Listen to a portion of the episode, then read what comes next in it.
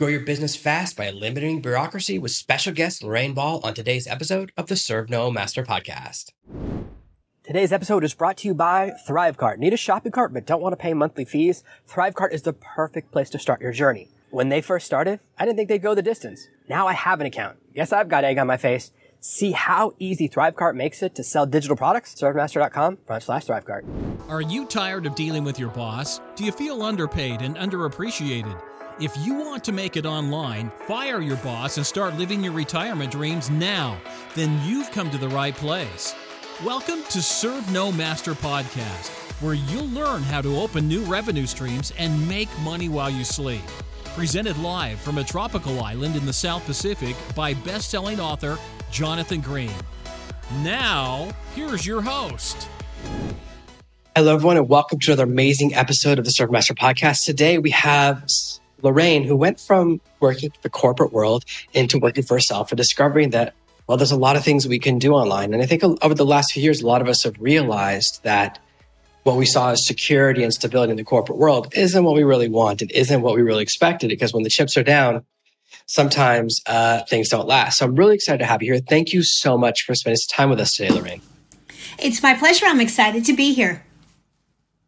So I'd love to to kind of go through the phases of your journey. So I'd love to know how you kind of went through the traditional path and then what was that moment that you said, you know what, I want to go in a different path. I want to drive this car instead of letting some kind of sitting in the back seat. What was that moment like in your journey? So I wish I could tell you that this was a well planned path from start to finish, but I think like a lot of entrepreneurs, I was a little bit all over the map. Um, I actually have an undergrad degree in elementary education. I was a teacher and um, went into corporate, got a got an advanced degree in marketing, and loved the job. Loved the people I worked with, but wasn't as crazy about some of the bureaucracy on top of me. And I always say that the the pivot moment happened before long before I made the leap, but the pivotal moment I was listening to a radio interview with Peter Drucker, who had written a number of books, but one of them was um, uh, Thriving on Chaos. And in it, he says that what corporations needed to do was hire crazy people. And I thought that was brilliant. So I went running down the hall to my boss. I said, what do you think? You know, they, he says we should hire people, not just with interesting resumes, but people who really think differently. And he said, Well, why do you think we hired you? I was like, Okay, I got that. And um, he uh, sort of set me on this path because I realized I didn't fit. I was crazy. I had different ideas. Um, Unfortunately, I never read the the actual book until much much later when I discovered that he goes on to say companies hire crazy people and then they spend the rest of the time trying to cut their corners off to get them to fit into the corporate model. And so about 2 years later I was working for another organization and it was it was chaos and I thought I can do this. And I see how they what they need to do to solve the problems. They don't want to solve them. But what I was doing was working and I went, "Okay, I'm going to just do this on my own because doing it my way, um, recognizing how you needed to treat people, uh, what customers really wanted became very apparent. And I remembered that whole I don't fit, I don't fit, and I don't want my corners cut off and so I founded Round Peg 20 years ago. So I think you brought up something very interesting, which is this idea of killing creativity. Because mm-hmm. it's I, how I view education system, right? When you're in kindergarten, they're like paint, draw, try anything you want. There's no limitation. You can be good at everything. Do cartwheels, do this. But as you get older, it's become more and more restrictive about what you're allowed to do. The music programs disappear, the art programs disappear. They start to say, "Oh, you're not good enough at this. You're not good enough at that. Stop. You mm-hmm. can't do sports anymore. You're not good enough at art. Shut down your art." And by the time you graduate college, the only thing you're taught is, and this is what this is what I learned is that a lot of people say, "Oh, the reason you go to college is to learn how to turn assignments in on time." And I'm like, "Well, that's real. It's mm-hmm. really training you for the drone life, and that's." The exact process, right, of killing creativity in our younger generation and the lack of innovation. So I think it's really important to understand that we often think big companies have this advantage because they have a lot of money, they have large teams. but they have so little ability to adapt and they are, move so slowly. They have really long buying mm-hmm. cycles and decision making cycles because, and I'm sure you can talk about this is when you work for a large company, once you have an idea, you have to start convincing people, right? But when you work for yourself, mm-hmm. you can have an idea and then do it the next day. And the speed mm-hmm. at which we innovate is really why large companies are disappearing, right? This is why the entire record company model changed and then how movies are made changed and all of these things because people that can create content very quickly are now dominating and able to get these massive audiences while large companies are still trying to figure it out 6 10 20 30 years later you absolutely nailed it. I think that the one thing that corporations have, and I've always told, and I've had a number of young professionals come through my organization, the one thing you learn in corporate is process. And that isn't necessarily a bad thing. I think that's one of the places where a lot of entrepreneurs um, get sidewise is they don't have that that foundation. They don't have the okay. I need to do this, then I need to do that. The difference is we can do it at, a, like you said, at a much faster pace, but there is still kind of that thought process. Um, but yeah, I, um, one of the companies I was working for was sliding into bankruptcy, and I was running the creative team inside of a large insurance company. And instead of laying my people off, I convinced management to let me sell our services on the open market. And so essentially, I was, yes, yes. And I was essentially running an advertising agency inside this insurance company. And my argument was number one, I would be able to bring in enough money to cover the salaries of the people the company wanted to lay off, which I did. And number two, what a wonderful challenge and training opportunity for my team because they could work on projects that weren't insurance related. We did a project for the zoo and the speedway, and um, it worked. We actually covered our costs. Um, there were bigger issues in the company, and I eventually left. But um, you, know, you know, a company doesn't slide into bankruptcy without making a lot of mistakes. But our little world proved a model. It proved and proved for me that I could run a profitable business. I did know how to, to drive a team, and I did it way better when I could keep bureaucracy at bay. So that's very interesting because we often hear these stories. I know a lot of people have been through this. That is that that the only profitable department in the company. They go, "We're firing ten percent of everyone." They go, "But our department's profitable," and they go, "Yeah, but the other departments aren't."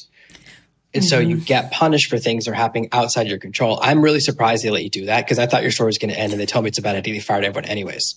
Because I often see large companies make decisions that are, um, they follow a process, but don't mm-hmm. adapt quickly enough. And it's also very true that as entrepreneurs, we skip the process phase, unfortunately. Like now to start a company, you don't have to have a business plan. You used to have to, to get a loan, you had to submit a business plan. And that phase is gone, unfortunately. So we go right into starting a business and we don't really know what we want to do. We're not laser focused and we're not developing processes. That's certainly something that in my business I wish I'd started doing earlier. So mm-hmm. what I wonder about is why um, do larger companies get so stuck on bad ideas? What I find very interesting, one of my favorite things to talk about is Twitter, because I don't know anyone who uses it. But I know tons of large companies that make decisions based on what people say on Twitter. And I've been a full time online marketer since 2010. I don't have a single friend or know a single business person whose um, Twitter presence is would generate revenue, who like uses something to generate revenue for the business, who uses Twitter actively. So I find it so mm-hmm. interesting. These large companies are look for Twitter for like, well, what movies, what should we change in a movie? People on Twitter are complaining. And I'm like, I don't know anyone on mm-hmm. Twitter. So I, I find it very fascinating. They get hooked on something that they think is a good idea and no one's using it. Everyone's using TikTok now, but they're still talking about Twitter and they're still talking. I mean, I'm surprised they're not still talking about MySpace. So why do businesses get so stuck? And where do these bad ideas come from? That's what I'm really interested in because I'm amazed the number of companies that advertise on Twitter blows my mind. Right? Mm-hmm. They know at least 5% are fake and it's probably more. We all know that. But mm-hmm. why? And there's this advertising model, as you talk about advertising and marketing, that is not um, results oriented. Like if I run an ad campaign, I spend hundred dollars, I need to make 101. because my business mm-hmm. is ROI driven. But these large corporations, Coca Cola, McDonald's, they run branding campaigns, which basically means we don't care if it worked. We don't measure results. We just measure spend. And if we like the, the ad, why do companies do that? And how do they get, where did well, that idea come from? Okay, so I'm going to get, get, you. You threw out a lot of things all at once, and so um, the first thing is there is a community on Twitter. Um, I, you know, I am a Twitter user. I've been a Twitter user since 2008. I have a community. The platform has changed. It has not aged well, to your point.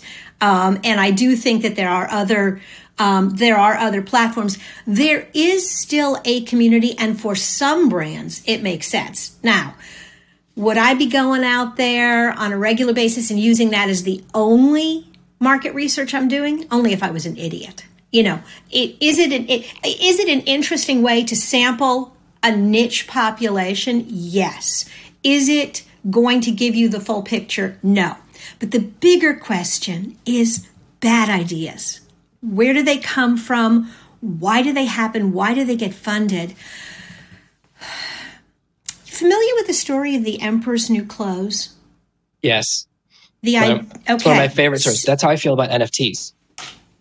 Mm, yeah, yeah, I, absolutely. I, like they're okay. only valuable I, if everyone says they're valuable. So that's I that's why I think about that story all the time. So yes, you have me with that. Okay. Mean, so in corporate, if somebody gets in the ear, has an idea, maybe it's a good idea, maybe it's not a good idea.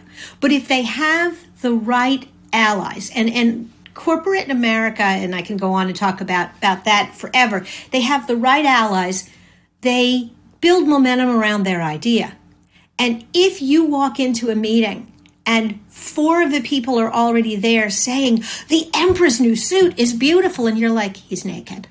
He's, naked, and you know, you you you may or may not, depending on where you fit in the organization, say it. And so, you know, okay, let's fund it. Let's give it a try.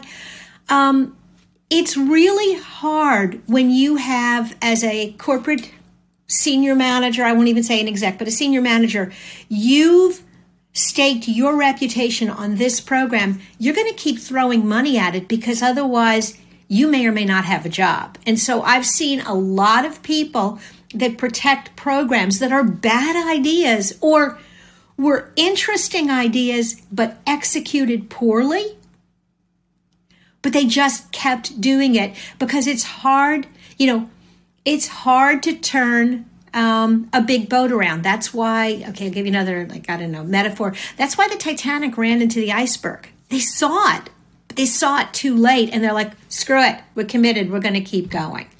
Um, entrepreneurs don't have to do that. Um, you know,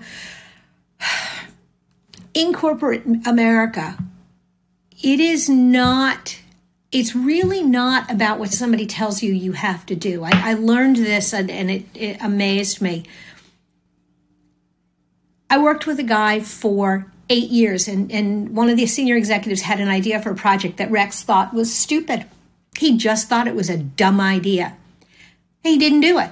And every meeting, I, for eight years, three vice presidents, I watched this guy go, Yeah, you know what, I was going to work on that, but I have this other project and this is really important and I'll do this first. And eight years, he just never did it.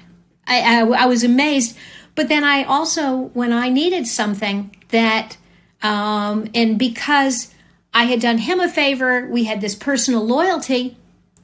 Hey, can you help me with this? Absolutely. Got plenty of time for you. And people think corporations are these machines that just, you know, you got to do what they tell you. No. You you work on you you are selective and you um, get your allies to support you. And you know, we hope that the people at the top with lots of allies have good ideas, and sometimes they do. And sometimes they don't. Is there a way for an entrepreneur who's going to the scaling phase or even an individual solopreneur phase to have a bad idea testing system. Because I've certainly implemented some bad ideas where people told me, Jonathan, that's a bad idea. Don't do it. Do it. I did anyways. And go, oh, they were right. It was a bad idea. I wish I'd stopped it sooner. and a great example in my own business is that um, someone who worked for me came with me an idea, and I was like, "That's a terrible idea." But I have a policy that mm-hmm. if I don't know for sure it's a bad idea, I'll try it. And it was the most profitable week we'd had in like seven years. So I was wrong. Mm-hmm. But at least I said, let's try it because maybe I'm wrong.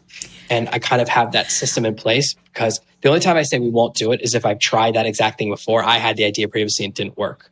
So if it's something specifically I've tried, but if it's something new, I try to always try it for that exact reason because I have, I've been doing this for 12, almost 13 years now. I have ideas that are 13 years old that things that didn't work 13 years ago work now, or things have changed, the technology has changed, or the culture has changed. So how can we, as we get older, as we run our businesses longer, put in place a process to be open to good ideas that we don't realize are good and to stop bad ideas so we don't follow the path of the Titanic companies. So I think I, I, think in you know in your question you really had the answer. The first is you have to surround yourself with people who are willing to bring you ideas. You have to create an environment that encourages people that says there aren't bad ideas there are just some ideas that are going to be better for us than others. And when someone um, i've had people come to me uh, and i sold my agency 18 months ago but until then i had you know 10 people and i hired people who were creative were looking at different technology and if somebody came to me and said hey we need to be looking at this i'm like okay do some preliminary work get me more details. And you know, you said you didn't have a business plan. Um, one of the things I did in corporate is I actually reviewed business plans for our customers, and I I probably read three or four hundred plans. So I I think a lot of people spend too much time on them, but give me a give me a basic plan. Give me a you know, how much is this going to cost? What do you think it's going to generate? Or, um, you know, why do you think we should do it? And then how long do you think we need to do to to do it to get an idea of if it's working or not? Um, I uh, I always will try new technology and I'll hop on it for a period of time and see, you know, yeah, it's interesting, but does it fit our, you know, does it fit the business model? But the other thing that I think entrepreneurs don't do is set up a metric that says, I think this is going to work. I think it's going to generate X. Okay? It has to generate X less 20% for it to be viable. I think it's going to be X. And if it generates X plus 20%, man, we got a winner. And then measure it you know, um, uh, Clubhouse. I don't even know if it's a thing anymore, but um, but but 18 months ago, I was like, okay, this is this is interesting. Um, I should do this. And I had a friend of mine, and we did it for six months. And at the end of six months, we looked at each other and went, eh, not so good. And instead of continuing to do it, we thought, you know what? We're committing 15 minutes or 30 minutes every Friday morning. Let's switch into a Facebook Live and let's see what happens with that. And for us, for our target audience, um, that made a whole lot more sense. And we did it on Facebook and LinkedIn and we pushed it to, to YouTube. And now she's cutting it up and doing little like 30 second snippets for TikTok. But that made sense because we could then go, oh, there are people watching. There are people watching the recordings. We can do other things with this. And we set a metric that said, if we're not getting this kind of audience, we're done. And so I think that's the key. Be open to the ideas, but on the other hand, have that metric that says, we're going to get to this place in this amount of time. You know, if, um, if you say you're going to get to 100 sales and you get to 50, but the trend is going up, maybe you were optimistic on your timeline. If you said you were going to get to 100 sales and you got two, maybe you need to rethink it. And I want to say just one other thing, real quick.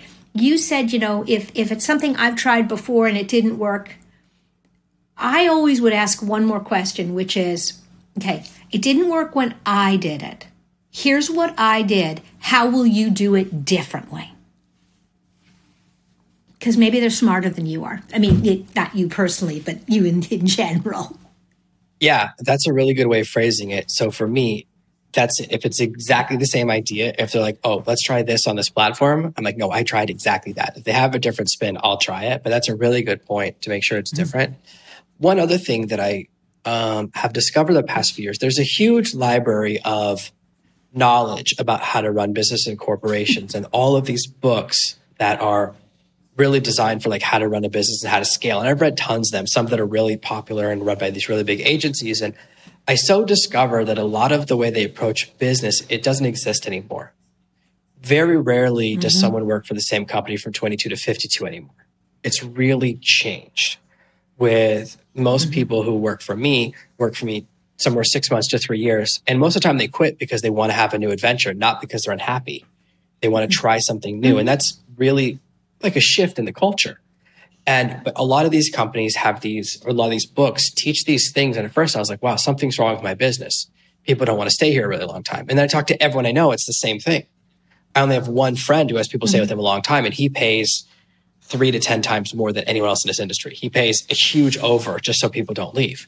And it's very mm-hmm. interesting that all of this traditional knowledge that comes from corporate. Like a great example is this book, Good to Great. Everyone says, oh, it's such a great example of what great companies do. And it's like all of those companies are down.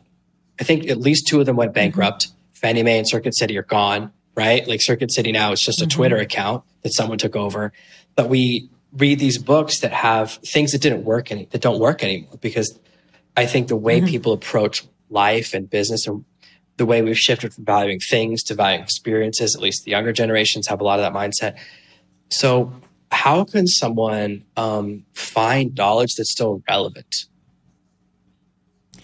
So I think some of the most relevant information, and I did read. I mean, I did read some of the books. I do have a you know a classic marketing degree, but the most relevant information that I got as a business owner is when I joined good mastermind groups when I spent time with other business owners who were either about the same size as I was or maybe just a little bit bigger.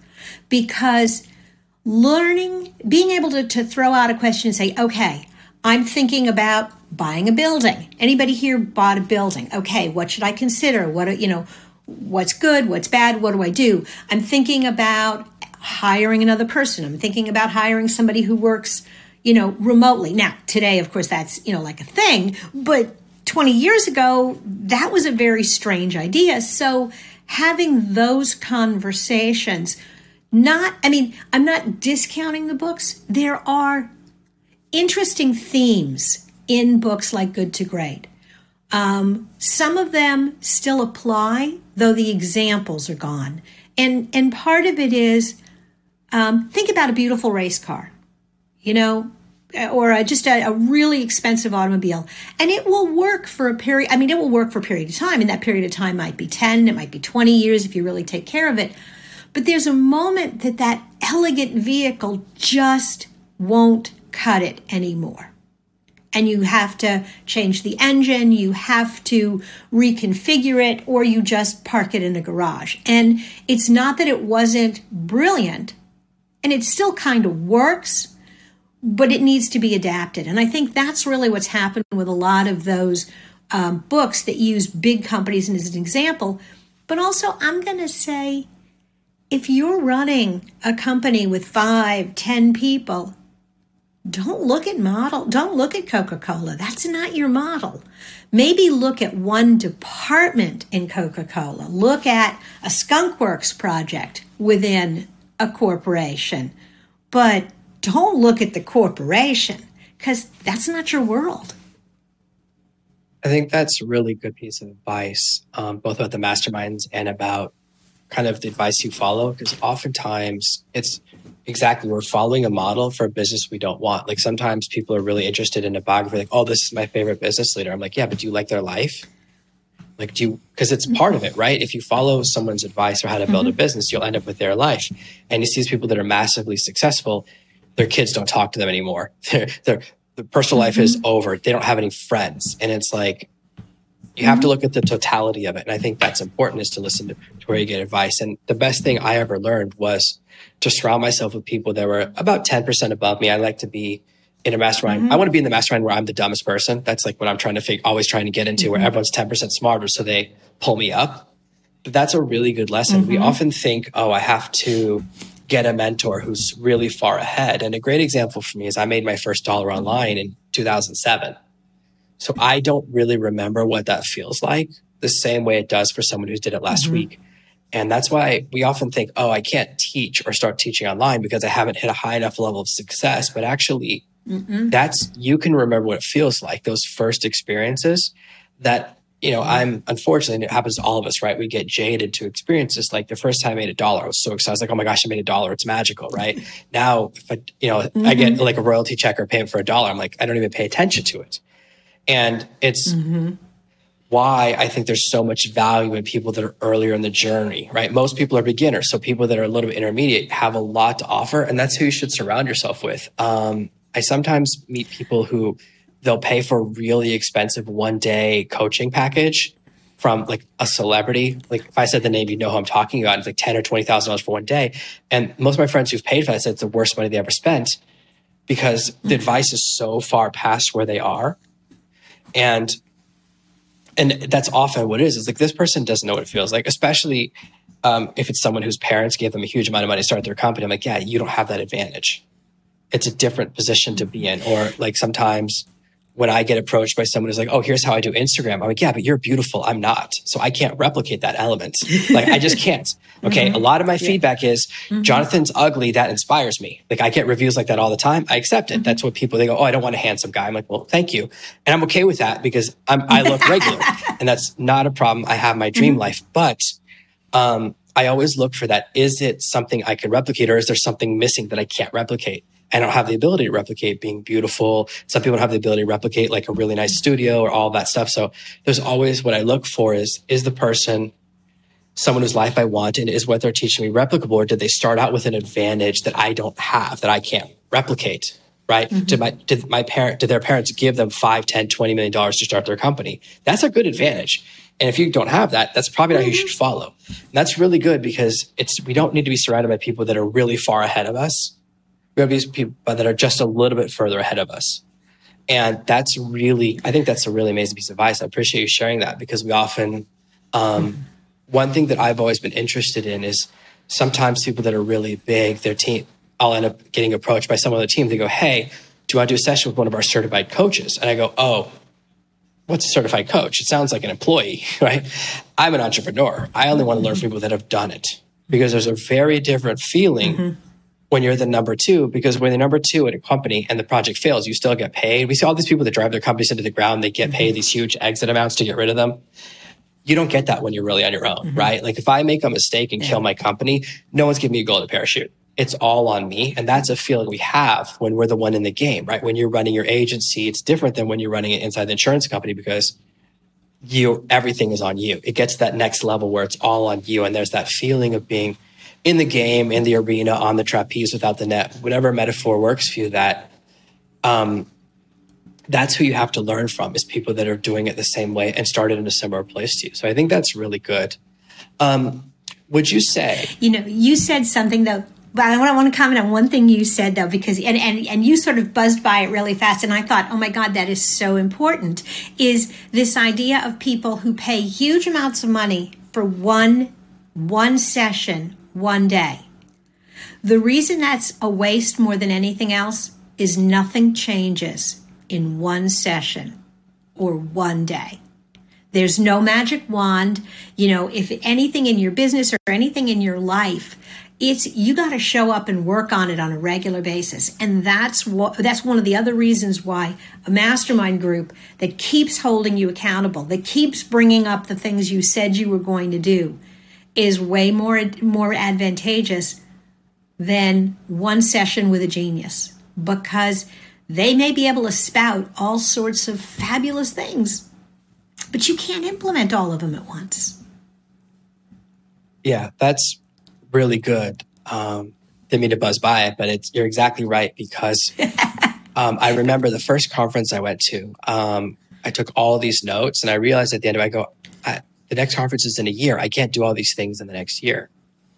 We can mm-hmm. um, make this mistake of trying to do a whole bunch of things or looking for like the magic beans, whether it's the perfect course, the perfect mm-hmm. trainer, the perfect mm-hmm. mentor. And um, there's this this phrase that people say. It's like, oh, if you do a job you love, you'll never work a day in your life. And well, that's not true. like you still have to work. I and that's you can enjoy it. I love what I do, right? I love what I do. But also there's a part of mm-hmm. me that when someone no shows on a podcast, I'm like, oh, I can go swimming with the kids.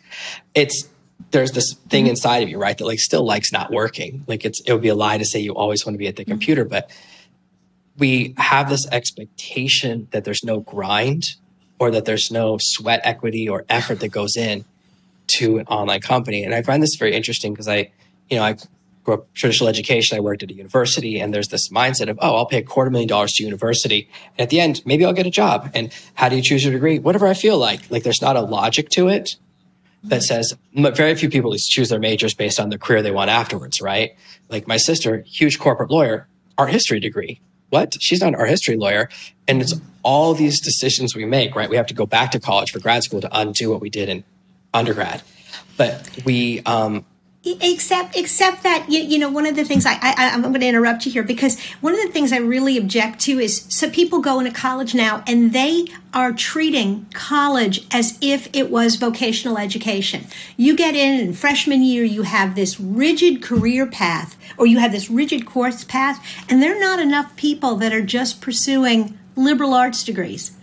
Just learning how to think just learn eh, being introduced to art and culture and history from around the world and um, it's really sad that and, and so i don't mind the idea that you go back to, to graduate school to figure out what you really want to do because let's face it even if you know what you want to do what is it today people are going to change not just jobs but careers four and five times in their life so so yeah. So that's a great point. So I'm a big anti-college person, but and a part of it is that only in America, if you go to college in England, it's two thousand dollars a year.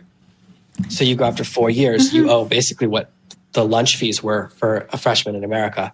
It's the fact that it's so prohibitively mm-hmm. expensive. Like the number of people who are paying off their student loans in their 60s is significant in America. Mm-hmm. Like it's I forget the exact percentage, but it's not zero, which it should be. Like 40 years later, you're still paying off college. I think that for me is the problem is mm-hmm. that the mm-hmm. price has skyrocketed so much. I think it's gone up 2000% in the last 30 years, whereas inflation's gone up like 108%. Mm-hmm. Like it's a huge difference. The richest company in America is Harvard. They have $54 billion in the bank, just in cash. Mm-hmm. And they still charge these mm-hmm. massive sums for people. And then I do think exactly a lot of what used to be the value of college 40 or 50 years ago, right? They say these things like, oh, it's the connections. But then when they all had to do online learning, they go, oh, no, the price is the same so is the connection the value? Yeah. And I think there, there's going to be a revolution to education. But what's interesting to me is people pay these massive amounts of money, go into debt for 20, 40, 50 years for graduate school. But then when you go, let's learn a specific skill. And I'm actually a huge fan of vocational school. I think it's great to, mm-hmm. because you know what you're getting. You go, oh, at the end of this, I'll know how to weld. Mm-hmm. I grew up near, um, I grew up near the school where all the mechanics for um, race cars go to school. So mm-hmm. you know, oh, I go to this school and I know how to be a stock car um, race mechanic, which is a very skilled, very specific job, right? Like it's the only place you mm-hmm. need to know how to learn to change a tire oh, yeah. in 40 seconds. Really great profession, very specific thing. Or where I live in on my island, the richest people are people that are underwater welders.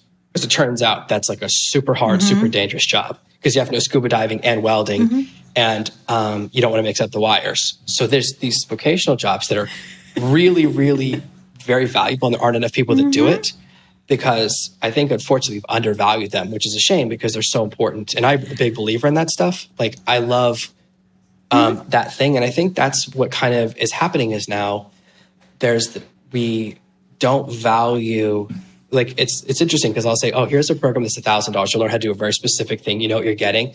And it's the same people that mm-hmm. will jump in and spend a quarter million dollars on college with no idea how it's going to end.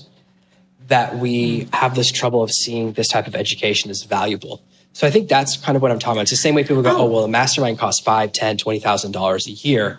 What am I going to get out of it? and they don't sometimes we don't see the investment i guess that's where i'm trying to drive to with my really long mm-hmm. question yeah, I, I mean, I, I, I, agree with you that that that um, we have undervalued vocational education. We have undervalued the um, the technical skills that run our economy. I mean, really, that run our world. Um, but I and, and I do think that there is a place for both. There's a place for college. There's a place for vocational education, and I think depending on where you want to go in your life, what I object to is the vocationalizing of college, where they're they're they're essentially running you through a very narrow program that's designed to create a very specific skill. To me, that's not what college was for and and it's really unfortunate because you get people who come out and they're like well yeah i have a degree in tourism and event planning. Great. Um, know anything about history? No we didn't have to take any history okay how about little anthropology? Anything anything about how our world works because that's kind of what it was supposed to be. And yeah you uh, i think you're paying a lot of money to big corporations. And i agree with you. The um, I teach uh, marketing at college level, and I hate. I, I stopped with the online courses, and I stopped with the accelerated. Here, give us money. We'll give you a degree in six weeks or less. That's not. That's not. That's not how you learn stuff. I think that is very interesting. I know we've gone down a little bit of a rabbit hole, which happens when I talk about these topics. But I like when people have different opinions to me, um, and I think that's the thing is that college seems more and more shifted to um, less of questioning. Like it used to be the Socratic method. You ask questions to find mm-hmm. answers, and now it's they tell you the answer, and everyone's in alignment. Mm-hmm. That you don't see as much mm-hmm. disagreement. Unfortunately, people think if I disagree with someone, I have to hate them. Like there's this, but mm. and it's, I think that's part of what also I see happening, and that's why when I look at school for my kids, I think about oh, that. I'm like, I I disagree with a lot of people I'm friends with. One of my best friends, I disagree with him about almost everything. When I first met him, I was like, man, I don't like you at all.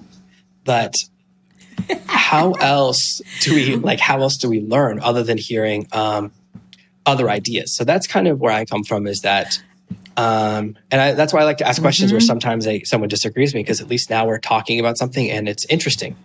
And I think what you're saying about the because it the thing about college is you're exactly right is that you go in and they're like, we got to pick your major, you got to pick your major, you got to pick your major. And very rarely is there a connection between the major and your career, right? And there's a lot of, um, I think there's too many majors, like they have thousands, and they, um, you do come out not knowing a lot of stuff that's really important. Like you don't know history, you don't know math, or my favorite thing is people always say this quote, the customer's always right. And I'm like, that's not the quote the customer's always right in matters of taste. He was talking about if a customer wants to buy an outfit that looks ugly, you don't tell them. You let them buy it. If like mm-hmm. most customers have, most people have bad taste. Most people have bad taste in fashion, right? and high fashion is confusing. Why would I wear swim shorts with a tuxedo jacket? I don't know. That's high fashion. I don't get it. But we think, oh, that means you have to let customers treat you like trash. And it's like these quotes come from nowhere that gain all these power because we don't know history. Or um, Mm-hmm. One of my favorite quotes that sometimes people say is like, um, if we want to rebuild a new future, we must tear us under the past. And I'm like, that's a Hitler quote. You should definitely know if you're accidentally quoting Hitler. like that's really important to me. And it's interesting people think, oh, I didn't know where that quote came from. Like, kind of important. And um, kind of important. Yes. So I think yes. what you're saying about history is very good.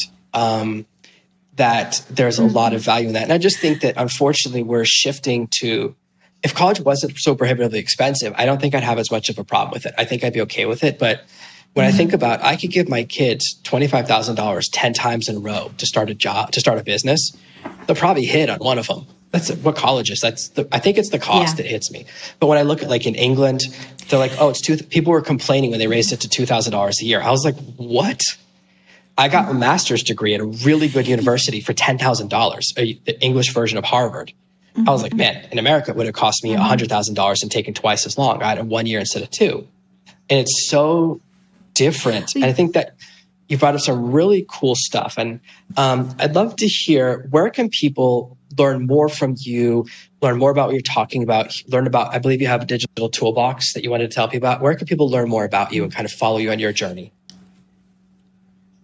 So, um, two things. If you're looking for sort of just general conversations like this and, and kind of quick hits marketing, my podcast is More Than a Few Words, and you can find it wherever you listen to podcasts.